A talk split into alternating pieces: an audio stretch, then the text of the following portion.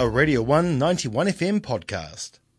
Tuesday through to Thursday at 9:05 a.m. on the Radio 1 Breakfast Show.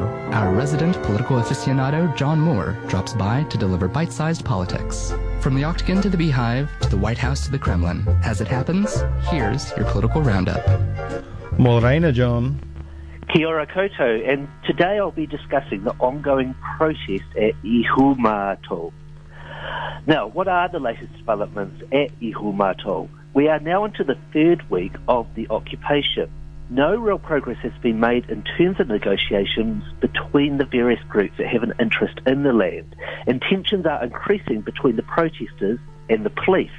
Protest organiser Pania Newton has told the media that she was assaulted by police. She had said that she was walking through a gate when a police officer rammed her with it, causing her to fall to the ground. And concerns have been raised by protesters over the police admittance to having access to guns in case of, quote, an emergency, unquote, at Ihumātao. Police have criticised protesters for their behaviour towards their officers and a video has been released of a protester at Ihumātao telling a police officer of colour to go back to his own country. Prime Minister Jacinda Ardern has been asked to comment on the allegations against the police of using violence, and the Prime Minister has deflected such questions with repeated statements that officers' actions are operational matters for the police. Tensions are also increasing between the protest leaders and mana whenua leaders who oppose the occupation and, and are backing the legal, legal owners of the land, Fletchers.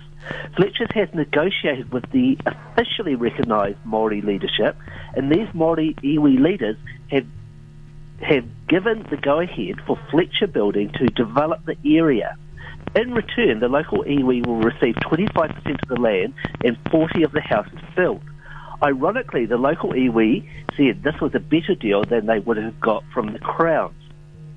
Representatives of the officially recognised Māori leadership have used the media to counter the narrative of the protesters.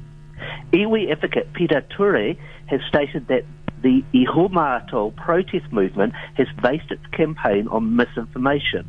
And the iwi advocate has defended Fletcher's, arguing that the anger directed at building contractor Fletcher is misplaced. Now, how can we politically analyse events at Iho Ihumātao? That is, what, what do these events actually mean politically? What Iho Ihumātao points to in a deeper political sense is the deep levels of dissatisfaction within iwi Māori with how the whole treaty process has played out.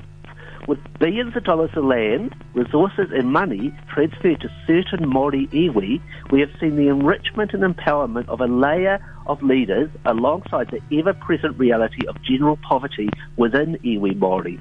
Most ordinary Māori don't seem to have benefited from the treaty settlement process, so, in a very real sense, this occupation is a rallying, rallying cry and rallying point for those Māori who feel they haven't gained from treaty settlements that have enriched and empowered, empowered certain official iwi leaders.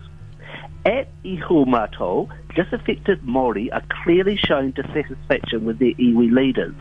Questions are being asked of why local mana whenua leaders are siding with Fletcher Building and are backing the use of force by the police. Concerns are being raised around what, the lead, what these leaders have to gain materially and in terms of their power positions by currying favour from a capitalist corporation and with both local and central government. With when so many ordinary Maori feeling dis- disenfranchised from their own leadership and the crown, the conflict at Ihumātao is a symbolic movement, so likely to continue to build a momentum. While Ihumātao may be resolved, the underlying forces of this conflict will grind on. And that's your roundup for today. All right, thank you so much for that, my friend. My pleasure. Have yourself a wonderful uh, Thursday, and we will talk again tomorrow morning, same time, same uh, channel. For sure. See you then, Have mate. a good day. You too. That was a Radio 1 91 FM podcast. You can find more at r1.co.nz or wherever quality content is found.